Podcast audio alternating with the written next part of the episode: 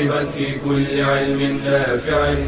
ينمو العلم ويتقدم بتقنياته ومجالاته ومعه نطور أدواتنا في تقديم العلم الشرعي أكاديمية زاد زاد أكاديمية ينبوعها. صاف صاف ليروي غلة الظمآن. هذا كتاب الله روح قلوبنا. خير الدروس تعلم القرآن. بشرى لنا زاد أكاديمية للعلم كالأزهار في البستان.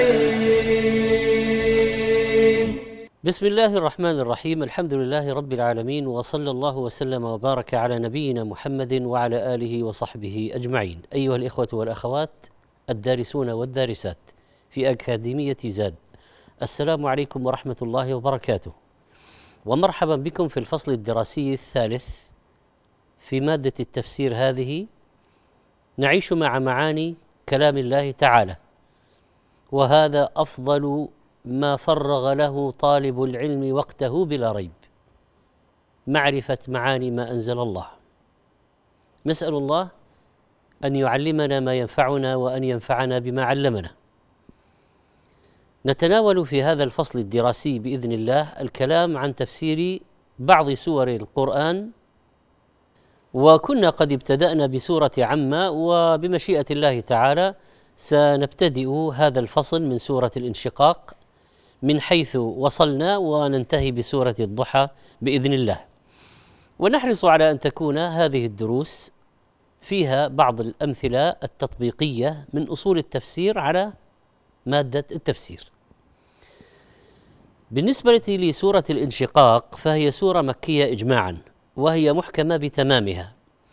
ومن مقاصدها بيان حال الأرض والسماء في طاعة الخالق تعالى وإثبات إخراج الأموات للبعث وبيان حال المطيعين وسهولة الحساب عليهم وحال الكافرين والمكذبين وشدة عذابهم وبيان العرض على الملك ملك الملوك الذي أوجدهم وخلقهم وابتلاهم سبحانه.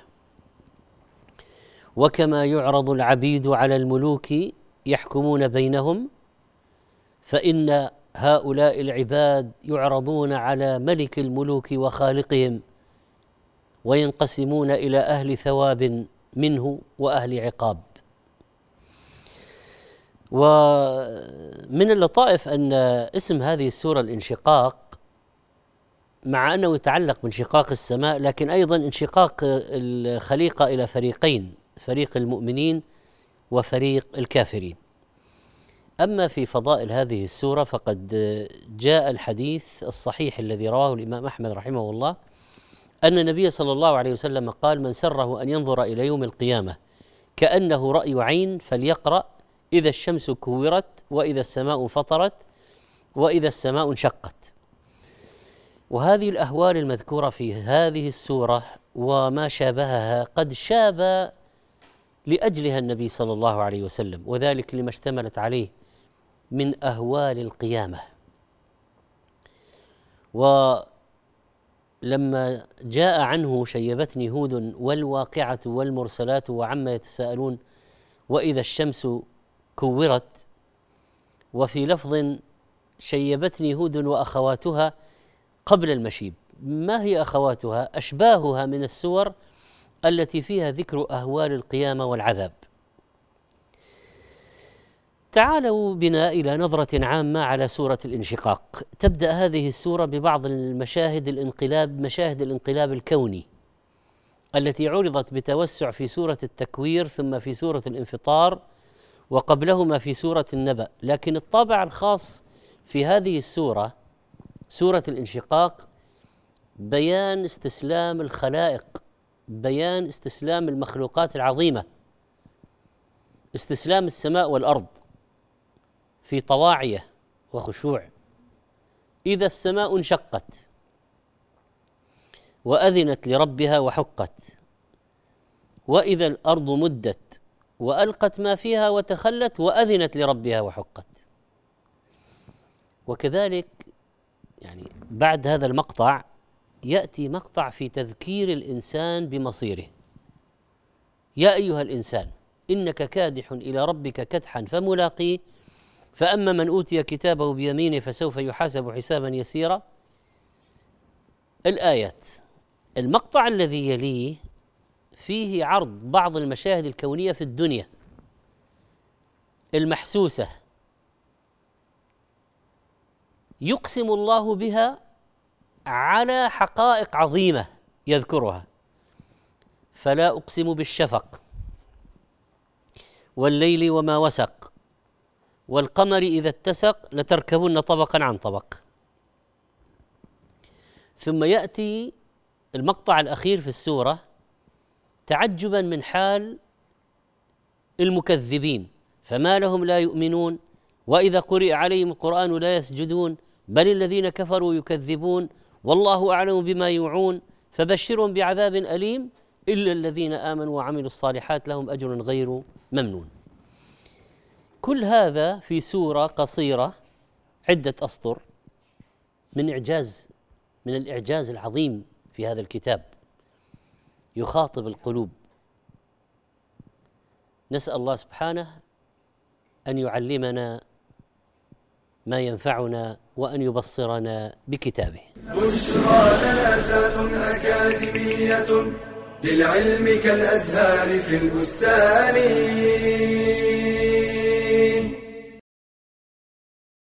هل كرم المرأة أحد مثل ما كرمها الإسلام فالنساء شقائق الرجال وإنما خصت المرأة ببعض الأحكام كإعفائها من الجمع والجماعات مراعاة لأنوثتها لا تحقيرا لها. فللمرأة حقها في التعليم. وقد خصص النبي صلى الله عليه وسلم درسا لتعليم النساء. ولا يمنعها الحياء من طلب العلم. قالت عائشة رضي الله عنها نعم النساء نساء الأنصار. لم يكن يمنعهن الحياء أن يتفقهن في الدين. والتعليم حق للمرأة على أبيها وزوجها. عن علي بن أبي طالب في قوله تعالى يا أيها الذين آمنوا قوا أنفسكم وأهليكم نارا وقودها الناس والحجارة.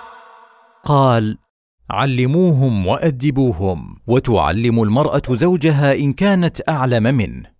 قال النبي صلى الله عليه وسلم لأبي رافع حين علمته زوجته بعض الأحكام يا أبا رافع إنها لم تأمرك إلا بخير. والتاريخ الإسلامي زاخر بالنساء العالمات المعلمات. كعائشة أم المؤمنين. قال عطاء بن أبي رباح كانت عائشة أفقه الناس وأعلم الناس وأحسن الناس رايا في العامة. ومنهن عمرة بنت عبد الرحمن الأنصارية وحفصة بنت سيرين البصرية وفاطمة بنت عباس البغدادية. فتعلمي واعملي وأبشري. قال تعالى ومن يعمل من الصالحات من ذكر أو انثى وهو مؤمن فاولئك يدخلون الجنه ولا يظلمون نقيرا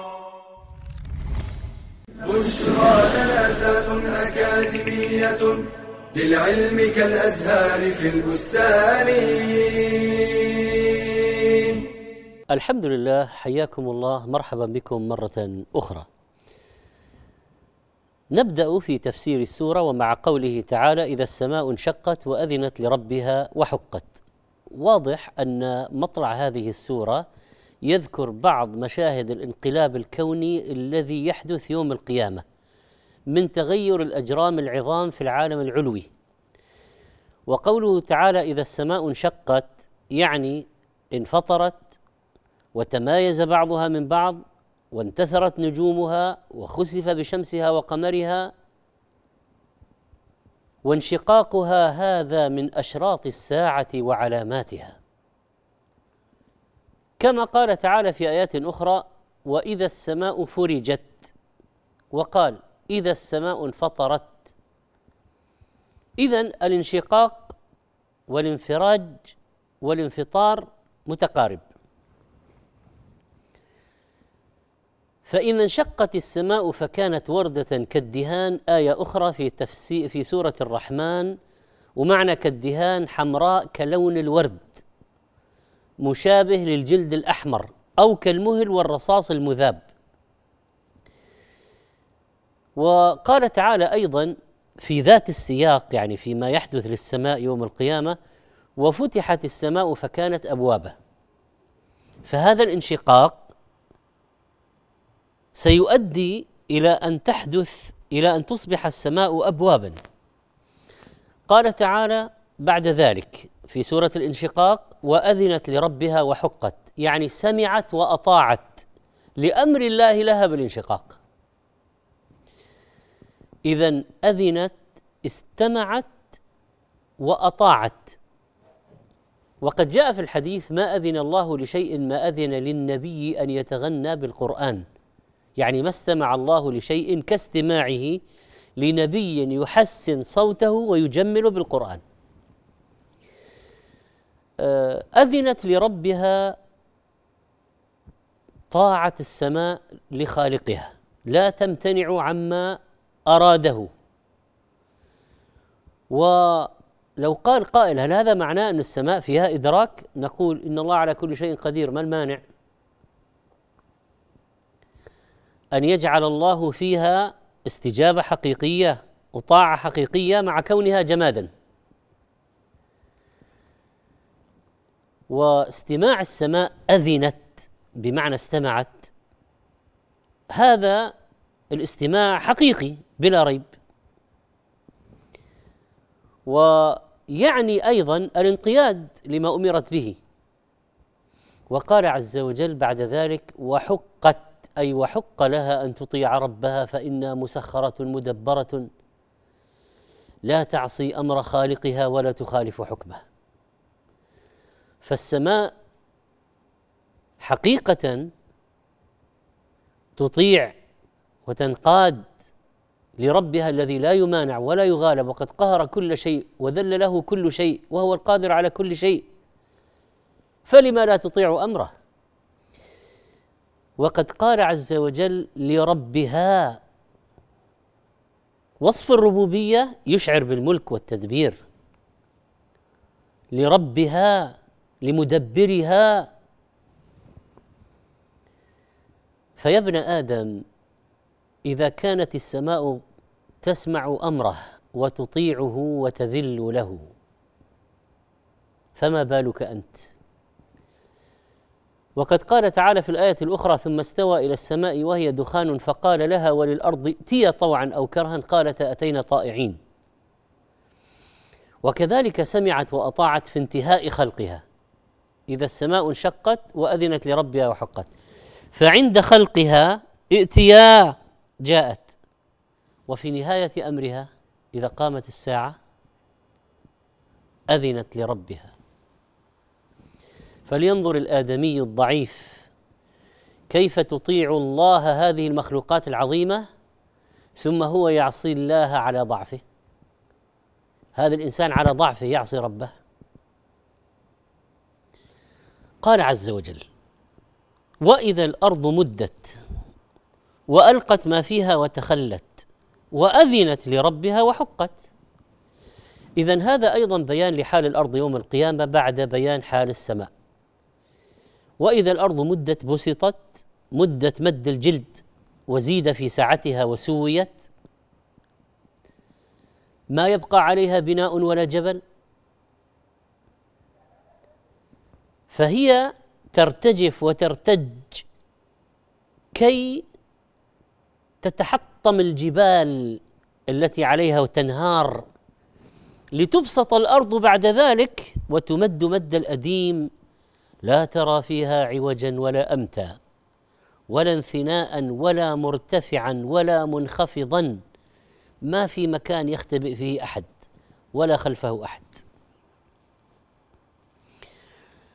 وهذا من فوائده أن تتسع الأرض لأهل الموقف على كثرتهم من الجن والإنس من السابقين واللاحقين للوقوف عليها للحساب حتى لا يبقى لأحد من البشر إلا موضع قدميه فقط لكثرة الخلائق.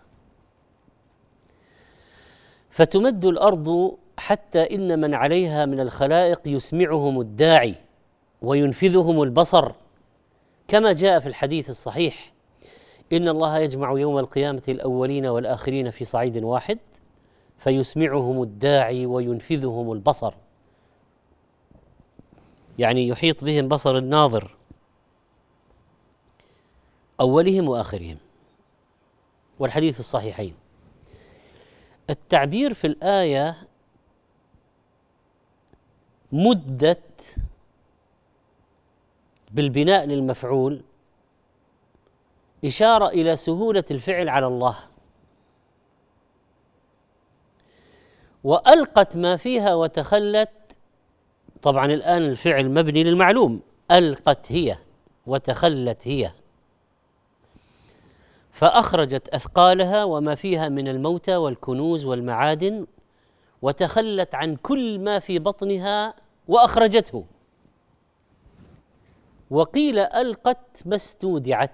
وتخلت عما استحفظت لأن الله تعالى استودعها عباده أحياء وأمواتا واستحفظها واستحفظها بلاده مزارعة واقواته فإذا نفخ في الصور تخرج الأرض الأموات من الأجداث وتخرج كنوزها كذلك كالأسطوان العظيم يشاهده الخلق ويتحسرون على ما حصل منهم تجاه هذه الكنوز من التقاتل والتباغض والتحاسد والتقاطع. لأن الادمي يمر بالأسطوانات من الذهب والفضة والمعادن التي ألقتها الأرض مما في بطنها. يوم القيامة يقول في هذا قطعت رحمي في هذا قتلت في هذا التعبير بالتخلي في قوله وتخلت يدل على قوة الخلو عن الشيء. فالأرض تتخلى تبذل أقصى جهدها لأجل هذا التخلي حتى لا يبقى أي شيء حتى لا يبقى أي شيء في باطنها.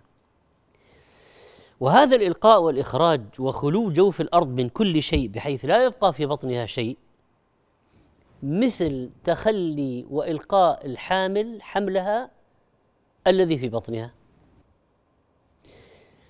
ألم تروا يرحمكم الله أن الحامل إذا رأت شيئا مفزعا جدا تجهض؟ وكذلك الأرض من هول ما يكون يوم القيامة تخرج كل ما في بطنها كالحامل التي تجهض. وقوله عز وجل وأذنت لربها وحقت أي سمعت واستجابت. وحق لها أن تسمع أمر الله. فانتهت إلى طاعته.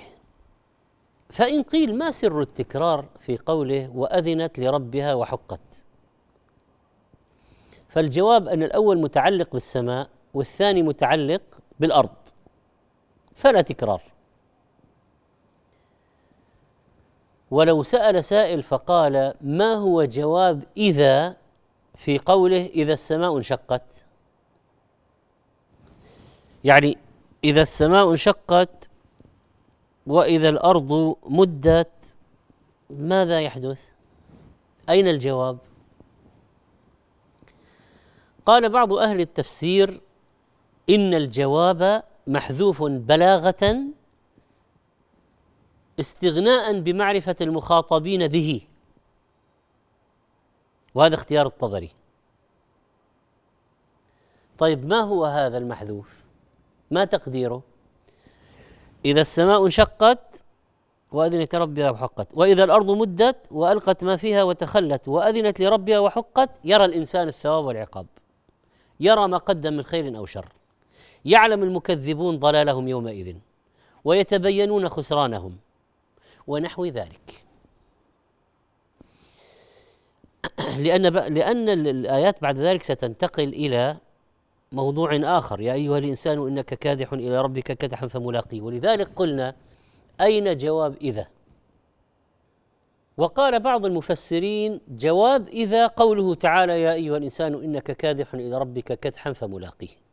والتقدير إذا السماء انشقت وحصلت هذه الأمور لقي كل كادح ما عمله. وقال بعض المفسرين جواب قوله إذا السماء انشقت هو وأذنت. وجواب قوله وإذا الأرض مدت هو وألقت. والواو تكون زائدة.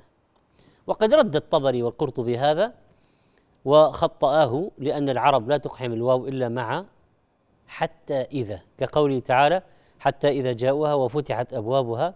ومع لما كقوله تعالى فلما أسلم وتله للجبين وناديناه. فلا تقحم الواو مع غير هذين. على أي حال المعنى واضح. المعنى واضح. إذا السماء انشقت وإذا الأرض مدت سيلقى كل إنسان ما عمله. وما كان كادحا فيه. نسأل الله أن يغفر لنا أجمعين وأن يتوب علينا إنه أرحم الراحمين. نتابع معكم بعد قليل إن شاء الله. بشرى لنا أكاديمية للعلم كالأزهار في البستان.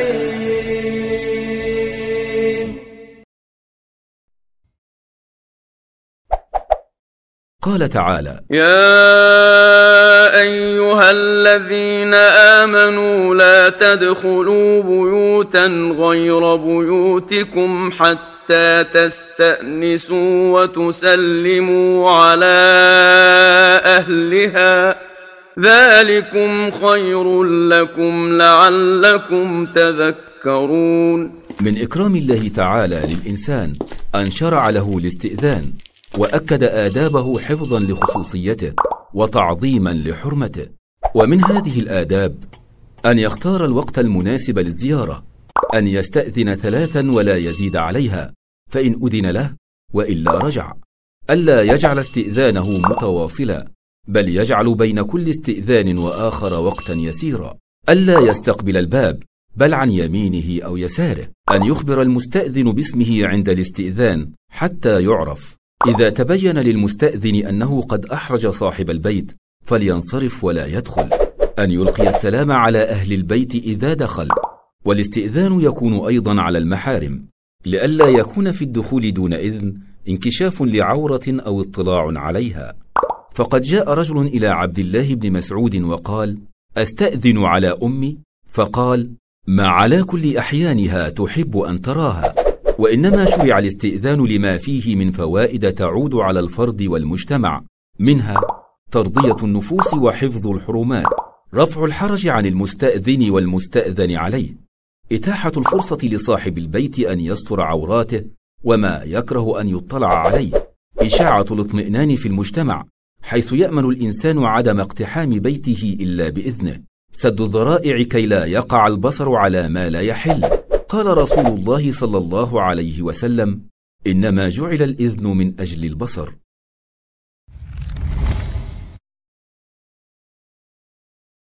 بشرى لنا أكاديمية للعلم كالأزهار في البستان. مرحبا بكم مرة أخرى حياكم الله أيها الإخوة والأخوات. ومع تفسير قوله تعالى يا أيها الإنسان إنك كادح. إلى ربك كدحا فملاقيه. هذا إثبات للبعث. وأن الإنسان مهما سعى وعمل ومهما قال وفعل سينتهي سعيه وكدحه إلى الله وسيلاقي أعماله وأقواله يوم القيامة ويواجه بها ويجدها حاضرة أمامه. مهما تقلب البشر في الدنيا مهما تاجروا وبنوا وسافروا وأقاموا مهما كبروا وتزوجوا وتكاثروا مهما فعلوا في النهاية المرجع إلى الله. كما قال تعالى وأن إلى ربك المنتهى. نهاية كل الحركات في هذا العالم اليوم والدول وصراعاتها والمواجهات والحروب والتجارات والأعمال. النهاية المرجع إلى الله. إن إلينا إيابهم ثم إن علينا حسابهم. كل الحركات من البشر هذه لها مستقر عند ربهم لكن الفرق بين المطيع والعاصي. المطيع يعمل اليوم اعمالا يرضاها الله ليجد ثوابها عنده هناك.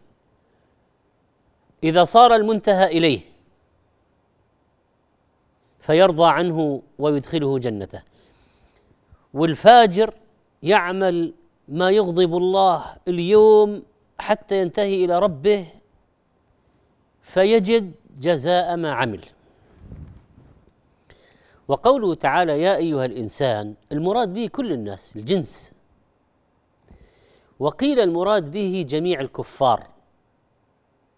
فكأنه تهديد يعني يا أيها الكافر إنك كادح ثم ستلاقي. وقال بعضهم المراد به رجل بعينه ثم اختلفوا في تعيينه يعني يا أيها الإنسان. فقال بعضهم هو رسول الله صلى الله عليه وسلم وأن المعنى أنك تكدح وتتعب في إبلاغ رسالات الله وإرشاد العباد وتحمل الضرر والأذى فأبشر ستلقى جزاء هذا وثوابه عند ربك فهو غير ضائع عنده. القول الثاني قال بعضهم إن المقصود الأسود بن عبد الأسد المشرك الكافر وقيل أبي بن خلف فالكدح منهما الجد والاجتهاد في طلب الدنيا وعداء النبي صلى الله عليه وسلم ودينه والإصرار على الكفر. لكن الأقرب يعني يا أيها الإنسان محمول على جنس الناس وهذا أبلغ في نفع الخطاب أنه موجه للجميع وليس مخصوصا بشخص بعينه. قوله تعالى إنك كادح الكدح في اللغة السعي والدأب في العمل. سواء كان سعيا في الدنيا أو في الآخرة سواء كان سعيا في آه، أمور الدنيا أو أمور العبادة والطاعة والثواب أمور الآخرة. الكدح عمل الإنسان سواء كان خيرا أو شر. والمعنى ما هو؟ يا أيها الإنسان إنك كادح إلى ربك كدحا فملاقيه يعني إنك عامل عملا فملاقيه عند ربك. فليكن عملك مما ينجيك عند ربك ويوجب لك رضاه ولا يكن مما يسخطه عليك فتهلك.